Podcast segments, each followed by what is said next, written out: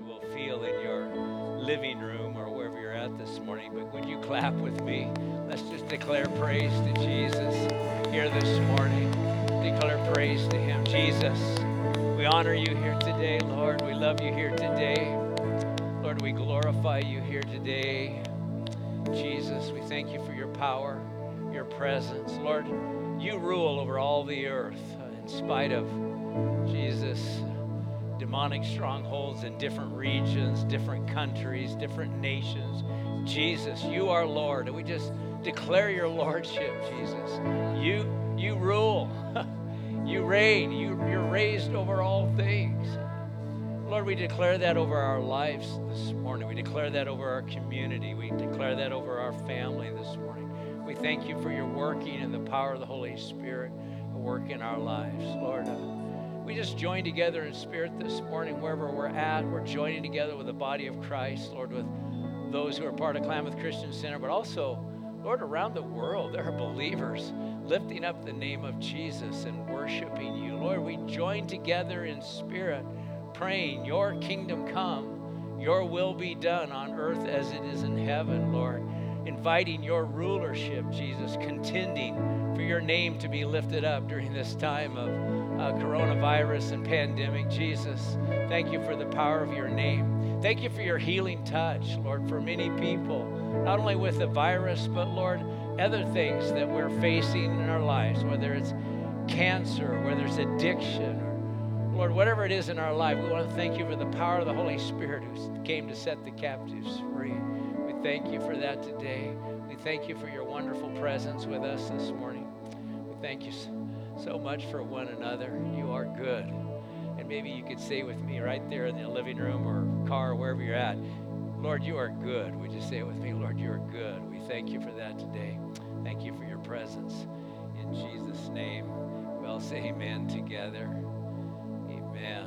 Amen. Amen. Amen. Thank you so much. That was awesome. You know, it's great to be with you again this morning. I'm having a lot of fun here this morning, by the way. Uh, came up, of course, to our church facility, looked out over the valley here. It's so pretty up here this morning. And some crazy people uh, had an idea, and whether you can, you can't see this, but uh, there are pictures of you uh, taped on chairs uh, here in our church sanctuary. So I don't feel quite as alone this, uh, alone this morning. I see uh, lots of your faces and your smiles. Some of you wrote little notes of encouragement to us. I, whoever did that, I want to I want to thank you. That was such a, a great idea. I immediately, you know, felt your love. And if you don't understand what I'm saying, there are uh, eight and a half by eleven uh, sheets of paper with your faces uh, pictures of you, maybe your family, or you as a couple, or you as a single person. And uh, there's pictures of you on those pieces of paper, and they're taped to the back of chairs. So I'm looking at you right now, and it's great to be with you this morning. So uh, thank you so much uh, for that this morning. Hey, uh, we're looking forward to timing God's word this morning so appreciate the presence of the Holy Spirit uh, encouraging us and loving us this morning. Uh, take a minute, maybe grab a Bible, uh, maybe a cup of coffee, whatever you'd like. We're going to be in the Gospel of John, chapter 4. So go ahead and head there with me, and I'll be back in just a moment.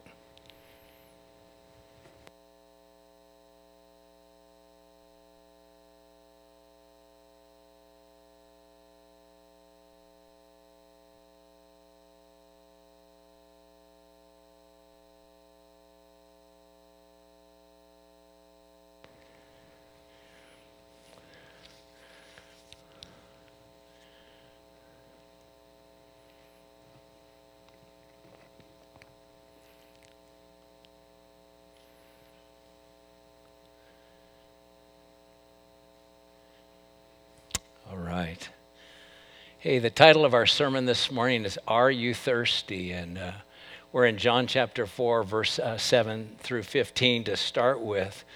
Um, yeah, I don't know when the last time was for you that you sensed the presence of the Lord in a rich way. I mean, maybe it was just during worship here this morning, even though it's online.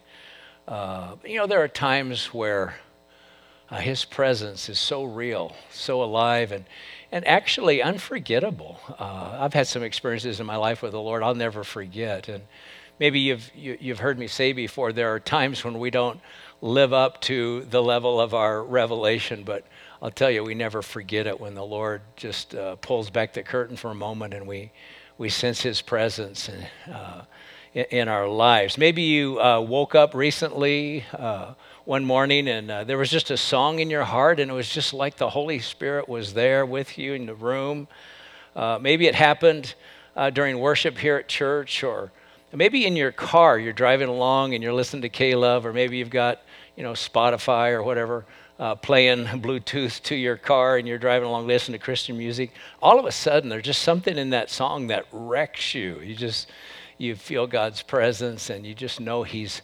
It's a moment of deliverance or maybe a, a moment of healing where He's touching your soul in, in a deep way. Uh, maybe maybe a time of Bible study. Uh, maybe you're gathered with some friends and you know, I know sometimes I'm with some brothers studying the Bible together, and it's just like Jesus is st- sitting there with us. It's, it's like I, I can't move. I'm just stunned with his presence, and I just feel the presence of the Holy Spirit massaging whatever truth uh, we're talking about or studying. I just feel the Holy presence and massaging that deeper and deeper in, in, into my soul. I, I, I just love the presence of the Lord. Now, to be honest, most of the time when I get up in the morning and have my devotion, I'm just doing it out of faithfulness and, and routine.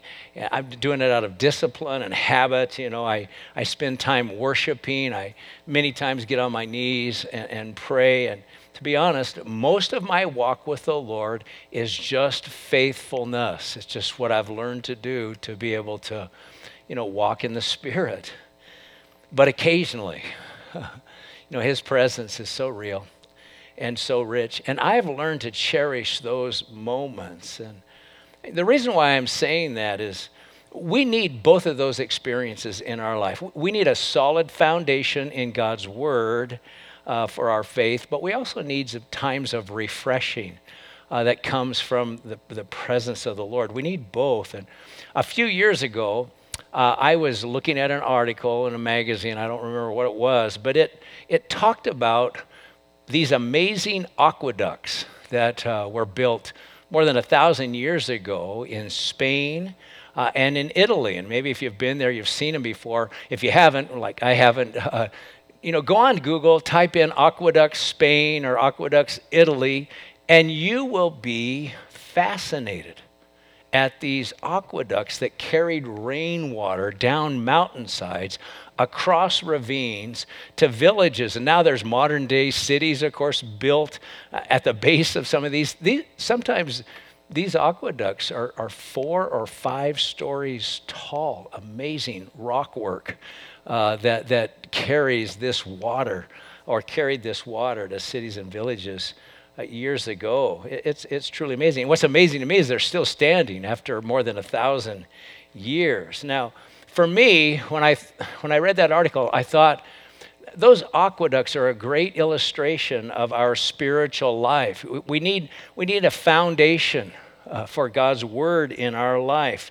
And I think we all know that God's word uh, is uh, solid. It's, it's it says in Psalms 12, it's tried and tested seven times. Jesus said, Earth and heaven may pass away, but uh, my word uh, will never pass away. Kind of like those stone aqueducts. It's like God's word is, is solid and true and it never changes. And even though the aqueducts won't last forever, God's word uh, will, will, last, uh, will uh, last forever our, our, our experiences with the Lord is like the refreshing that comes through the water flowing in that aqueduct. And, and, and we need that in our life. We need the f- refreshing sense of God's presence. The Apostle Paul said in Ephesians chapter 5, verse 18, be filled with the Holy Spirit. And the, the, the, the um, the word be there is actually a present tense ongoing. Be being filled with the Holy Spirit. And even though our faith is rooted in the Word, we certainly need the, the, the refreshing and the empowering that comes through the Holy Spirit in our life. Uh, I, I, I, have experienced uh, two extremes uh, as I've walked with the Lord in my life and I've watched other people walk with the Lord. And there's kind of a danger in different pendulum swings uh, throughout the, uh, the church or the body of Christ throughout the years. Uh, you know, there, there are people who are sometimes, they're pursuing the experience. I mean, totally. They're always looking for a fresh move of God and always looking for a fresh touch or this fresh anointing or whatever you want to call it. And, and that's great, man. I, I love those things. But without a foundation, without stability, uh, w- without guidance and direction, that's one of the things that Aqueduct does. It guides and directs that flow uh, of water. Without stability or support or guidance or direction from the Word of God in our life, that water, that move of the Spirit, that refreshing will be lost. It's like in the desert, the water just evaporates. And, uh, and yet, on the other side, there are Christians who, who never seek the experience with the Holy Spirit. Their, their, their life of faith is totally based on God's Word or what they think is their knowledge of God's Word. They have this um, extensive uh, system of aqueducts, if you want to call it that, uh, that they've built with their theology, but they are bone dry. There's just no life there. There's no refreshing. And my, my point is, is we need both. We need a strong foundation in God's Word, and we need an intimate relationship with the person and power of the Holy Spirit that brings life and brings refreshing. And this morning, I want to start a series with us as a church. Uh, we're going through this time of sheltering and in place. And I don't know about you, I've been agitated a few times, and I've been a little frustrated by some of the, the tapes playing in my mind, some of the negative patterns or thought life, uh, some of the emotions that I've felt. So, so I want to uh, I want to start a series with about the Holy Spirit entitled uh, "Quenching the Thirst in My Soul." I don't know if you know it or not, but God created us to need. Uh, we're not complete in ourself. We need. Our soul needs. Our soul needs life. It needs refreshing. Without Jesus, without the Holy Spirit, of course, we're searching for all kind of things in the world to satisfy what we think are the needs in our soul. So let me ask you a question uh, this morning: Is are you thirsty? And, and if you are, and if you're honest, you'll you'll notice that you are.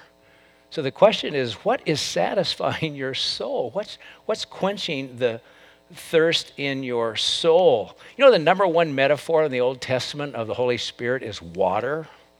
Uh, the, I think the Hebrew word of the Old Testament for Holy Spirit or Spirit is ruach, which I probably pronounced terribly, but it's, it's translated wind, it's translated breath, it's translated spirit, and it's actually translated water in Isaiah 44 uh, verse 3, where there's this promise of God sending uh, living water in the deserts, like rivers where there's literally no water.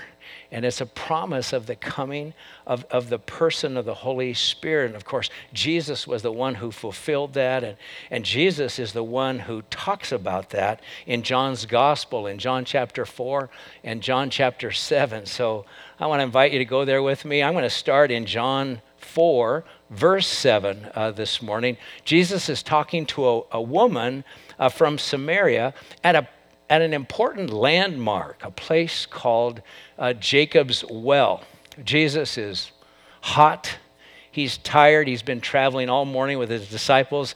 They're literally walking from Jerusalem about 70 to 80 miles north uh, to the region of Galilee. I have no idea how long that would take, but uh, they come to this place called Jacob's Well, probably a lot of vegetation there, trees because of the water that's available. Uh, my wife and I have been to Israel before, and, and I'll tell you, there is no life without water. I mean, it's a very dry and arid place, and I think we were there um, in July, the month of July, and it was 115 degrees, and um, I'll just say without water, there's no life. So uh, Jesus is in a place where there's life, where there's water, probably in some shade, and that's when uh, this Samaritan woman comes to draw water. Verse 7 says, When a Samaritan woman came to draw water, Jesus said to her, Will you give me a drink? Obviously, he didn't have a water bottle, uh, didn't have a bucket to get water from the well. It says his disciples had gone into town to buy water. The Samaritan woman said to him, uh, you, you are a Jew and I'm a Samaritan woman. How can you ask me for a drink? For Jews do not associate with Samaritans. Apparently, there was uh, some social barriers. I think there were religious barriers. Uh, the Jewish people, I think many of you know, were very bigoted uh, racially uh, between Jews and Samaritans. And, and men uh, did not talk to women, especially in a public place like uh, Jacob's Well, this landmark where many people came from Sychar to, to, to get water. And, and, not only was a man now talking to a woman, a Jew to a Samaritan, but Jesus was a rabbi. And, and so this, this really uh, caught her attention. Aren't you thankful that Jesus loves to cross barriers? To draw us uh, back to God. I love that. He's done it in my life. I'm sure He's done it in yours. Verse 10 Jesus answered her, If you knew the gift of God and who it is that asks you for a drink, you would have asked Him, and He would have given you living water. Sir, the woman said, You have nothing to draw with, and the well is deep. Where can you get this living water? Are you greater than our father Jacob, who gave us the well? And drank from it himself, as did also his sons and livestock. that's, a, that's a great verse. Are you greater than our father Jacob? Who, who is Jesus? of course, uh, Jesus is so amazingly humble. I mean, he doesn't, doesn't feel the need to defend himself here in verse uh, 13, Jesus answered, Everyone who drinks this water will be thirsty again, but whoever drinks the water I give them will never thirst. Indeed, the water I give them will become in them a spring of living water, welling up to eternal life. And the woman said to him, Sir, give me this water so that I won't, go, I won't get thirsty and have to come, uh, keep coming here to draw water uh, again.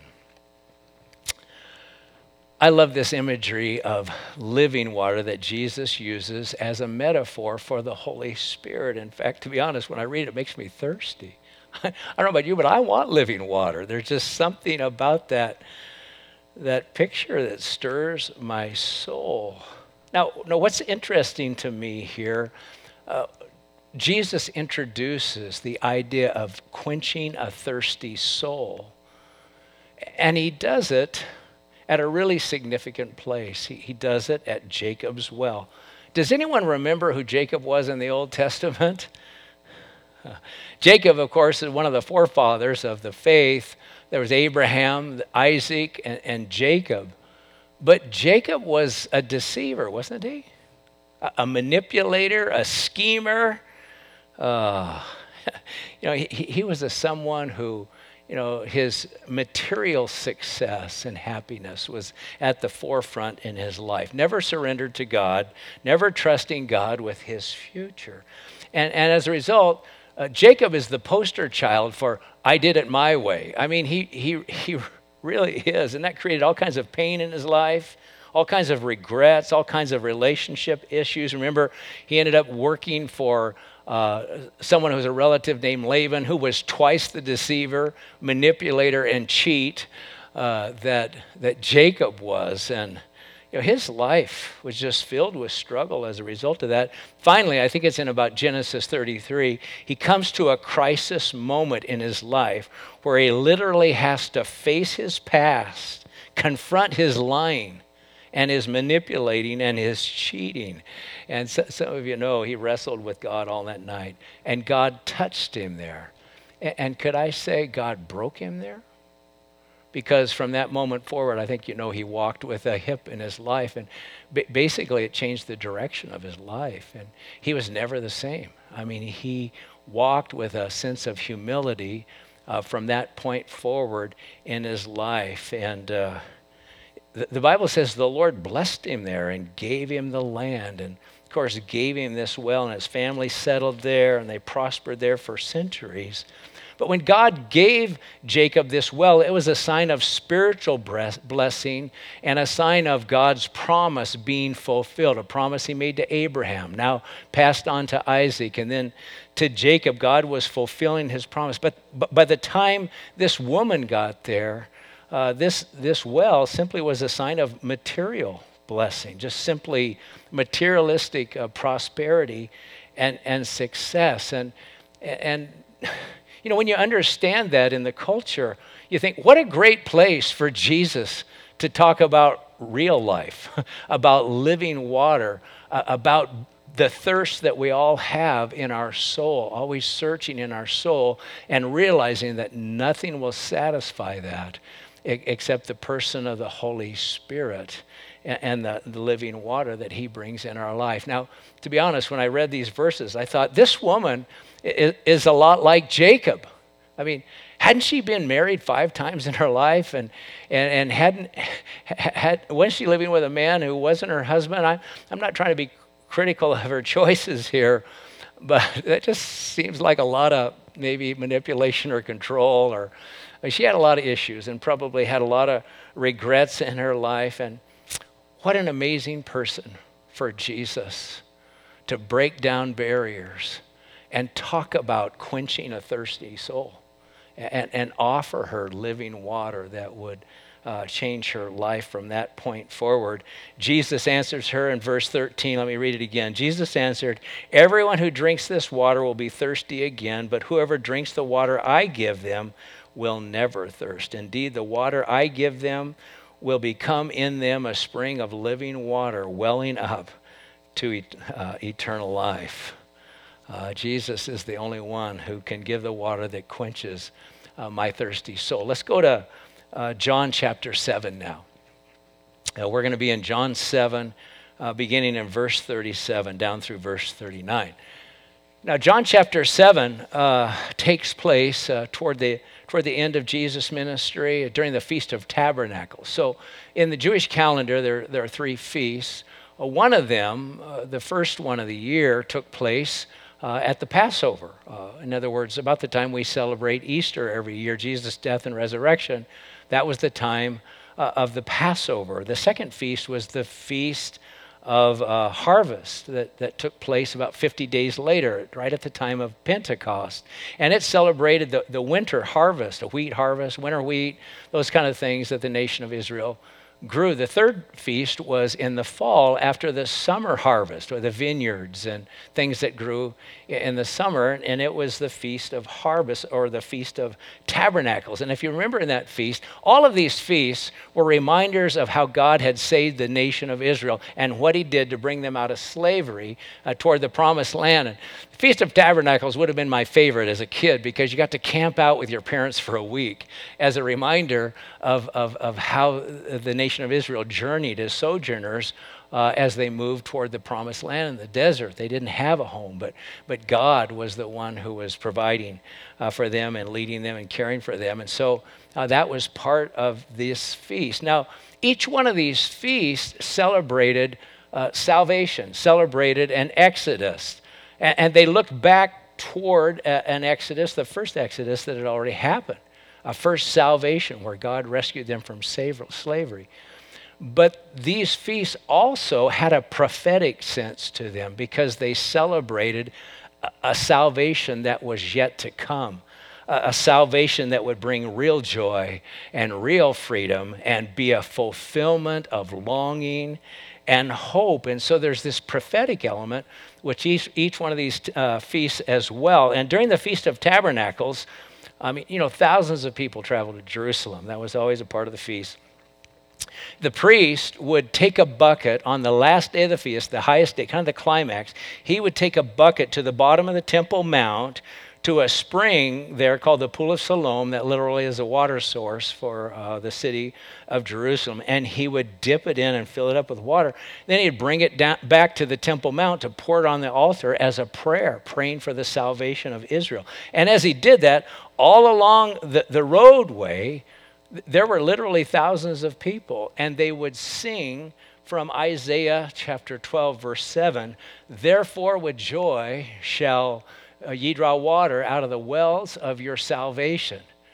And so they sang this song that was prophetic song about a salvation that was so much richer than the Jewish people really understood. Therefore, with joy shall uh, you, you, draw waters out of the well of your salvation. And it's, it's this picture of supernatural life, a supernatural salvation. And of course, the metaphor of the Holy Spirit certainly there. Now, the Jewish people didn't understand what it meant. I mean, they always looked at salvation in a materialistic way, but obviously the prophet did. He saw something that God was doing in the future that was literally going to open up a well within our soul a well of salvation. Therefore, with joy shall you draw water out of the wells of your salvation. So they're singing this song as the priest is carrying this bucket of water up to the Temple Mount, to the altar, to pour it over the altar as a prayer that salvation would come. Now, when he poured it over the altar, there was a hush in the crowd. I mean, this was designed, it was part of their culture, it was part of the ritual, uh, part of the custom. But there was a hush that would silently, there was silence over the crowd, and they would literally look in longing and waiting up into the heavens, waiting for God to bring salvation. It was a powerful, powerful uh, illustration, a powerful moment. That's the moment when Jesus stepped forward. And in verse 37, he said in a loud voice, If any man thirst, let him come to me and drink. Whoever believes in me, as the scripture said, out of his innermost being will flow rivers of living water. By this he meant the Spirit, whom uh, those who believed in him would uh, later receive, but up to that time, the Spirit had not been given since Jesus had not been glorified yet. When Jesus stepped up before the people, he said, The answer has come. the promise has been fulfilled. I am here. I'm this well of salvation that the prophets were talking about. And then he says, If any man thirsts, uh, let him come to me. Are you thirsty? I, I just think that's a great question to ask. What are you looking for in your life? What, what if onlys seem to dominate your thought life or your emotions? Are you thirsty? I think all of us would honestly say yes. And I'm not sure why we have all these patterns or these habits in our soul that, you know, continue to replay themselves uh, in our mind and, and in our emotions. But I can tell you this the answer is here. Jesus said, If any man thirsts, uh, let him come to me. You know, if I were honest, I'd say, Yeah, I'm thirsty. In fact, ever since I came to know Jesus, uh, the battle between you know thirst for things in the world and and thirst for the things of God. And what's amazing to me is I'll, I'll read the scripture and that creates more thirst. I mean, there's just a nagging sense that I want more. I, I want more of Jesus in my life. I, wa- I want more of what I read in the book of Acts. I, I want more of of the understanding that the apostle Paul had when he wrote the epistles. I mean, just I just want more. Billy Graham uh, said it this way toward the end of his ministry. Uh, by this time, okay, so he had traveled uh, around the world. He had preached the gospel in most of the major cities of the world. And this is what he said He said, Everywhere I go, I find God's people lack something. Uh, they're hungry for something, thirsty for something. their Christian experience is not all they expected and they often have recurring uh, defeat in their lives. The desperate need of the nation today is that men and women who profess Jesus would be filled with the Holy Spirit. We need the Holy Spirit. We need to be filled with the Holy Spirit, or to be honest, we're going to look to be filled with something else. God created us to need, He designed our soul to never be complete in itself. We are created literally to be an, an idolistic people. And uh, we all have the temptation and the tendency to form idols uh, from our culture, to accept the idols that are part of our culture rather than coming to Jesus to be filled. And, you know, I was talking with a brother a few years ago, and I understood his struggle. Uh, he said, I need more of the Holy Spirit. And I don't know if you've ever thought that or you, have maybe even said that. When he said that, I knew what he was saying, but I kind of laughed. And the reason why is because the Holy Spirit is a person, not a force. You know, no, most of the body of Christ, most Christians, think of the Holy Spirit as a force. They think of him as an it rather than a him. And one of the reasons last week I asked you to read John 14, 15, and 16 is I wanted you to see the personal pronouns that Jesus uses when he talks about the Holy Spirit. Jesus said, when he comes, he will guide you into all truth. The Holy Spirit's person. I realize he doesn't have a body, he is spirit, but uh, he's a person. Uh, the Apostle Paul said he had a mind. He, he, he, talked about the thoughts of this spirit. He has emotions. Uh, uh Paul talked about grieving the Holy Spirit. Uh, he, he, he, he has feelings in the sense that you can cut him off. Or, or Paul used the word quench. We can quench the Spirit. I don't know if you've ever been in a conversation and suddenly you rudely interrupt it and just shuts down the conversation, and the person you're talking to just kind of withdraws and, and closes up. Uh, it's possible for us to quench the person of the Holy Spirit. You see, He's not a force, He's not an energy, He's not a feeling, he, He's a person. And understanding that has changed my life.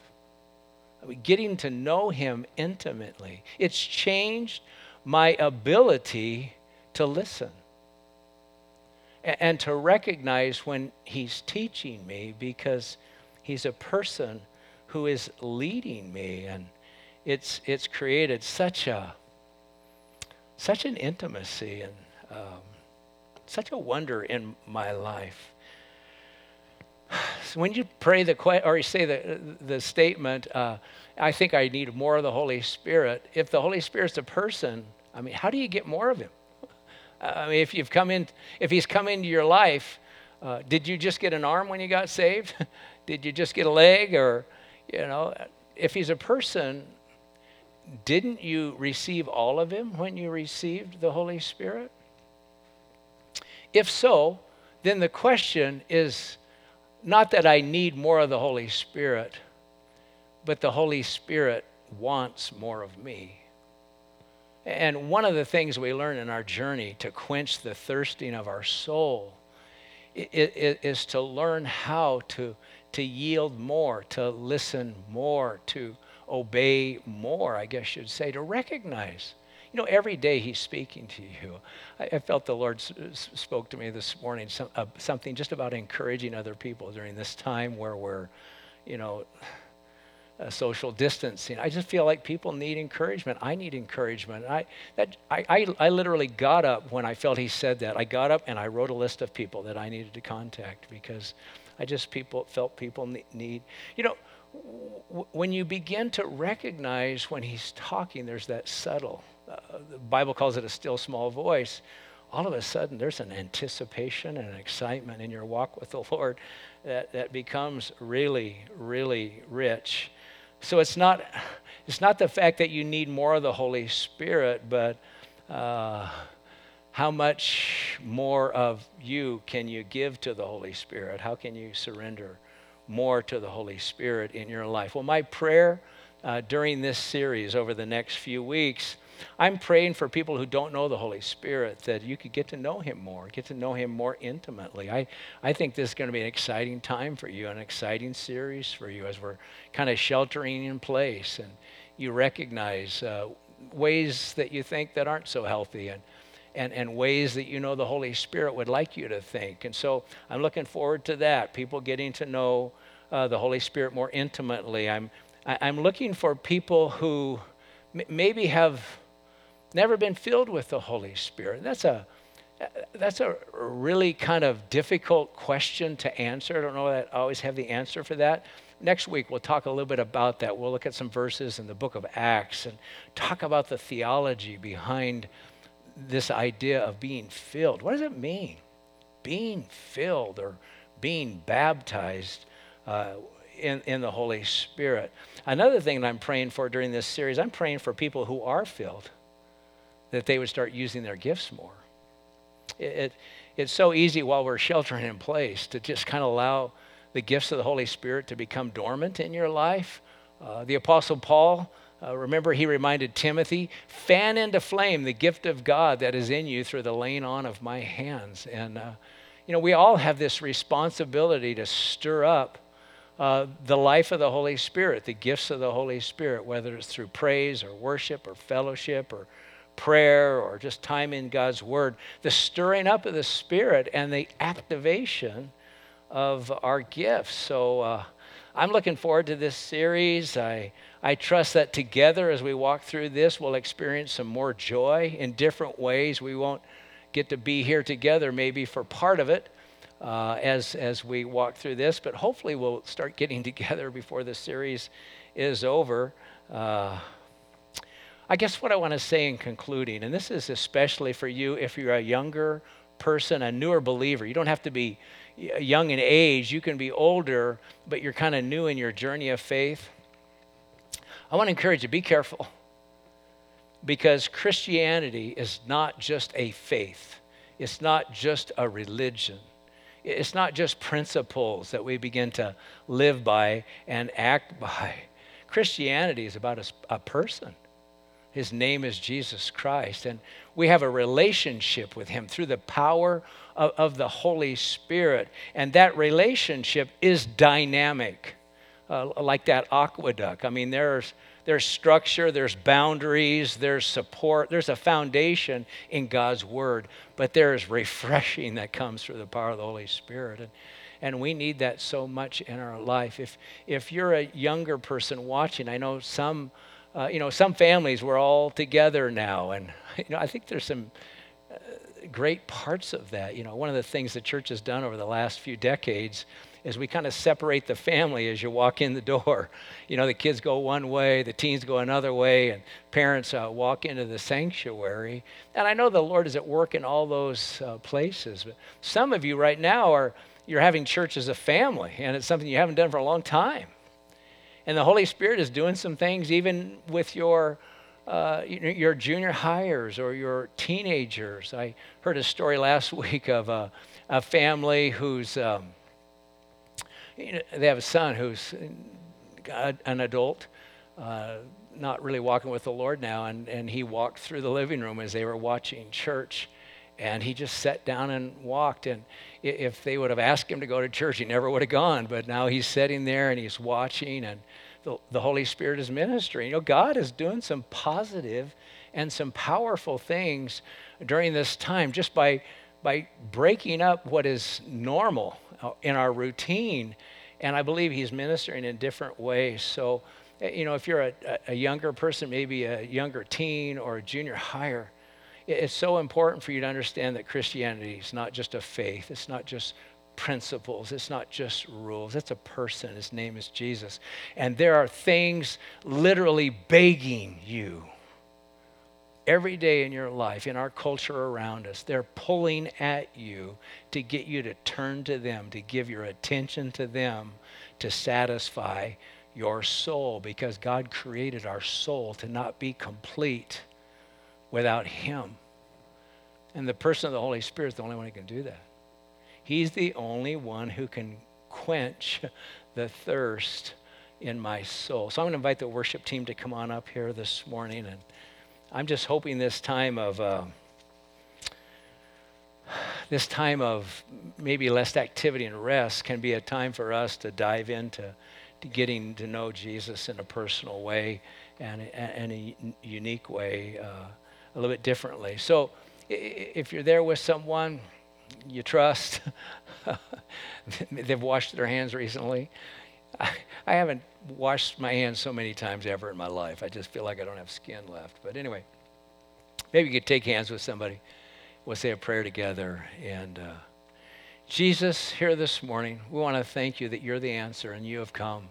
You're the well of salvation, Jesus. You're the living water through the power and person of the Holy Spirit. Lord, we invite you to come today. I'm looking forward to this week, Lord. I'm looking forward to maybe unhealthy patterns being exposed. What are we trying to fill our thirst with? Jesus, I pray that we'd recognize that you're the answer, and I ask you to help us uh, hear your voice this week. Help us grow in our intimacy and in our relationship with you. Lord, I pray for every person this morning that you'd fill them with the Holy Spirit. Lord, fill them with your power, with your love. Teach us about you during this series. Thank you so much, Holy Spirit. Thank you for being here this morning. Pray these things in Jesus' name. And I just want to invite you to sing this last chorus with us uh, before we go here this morning.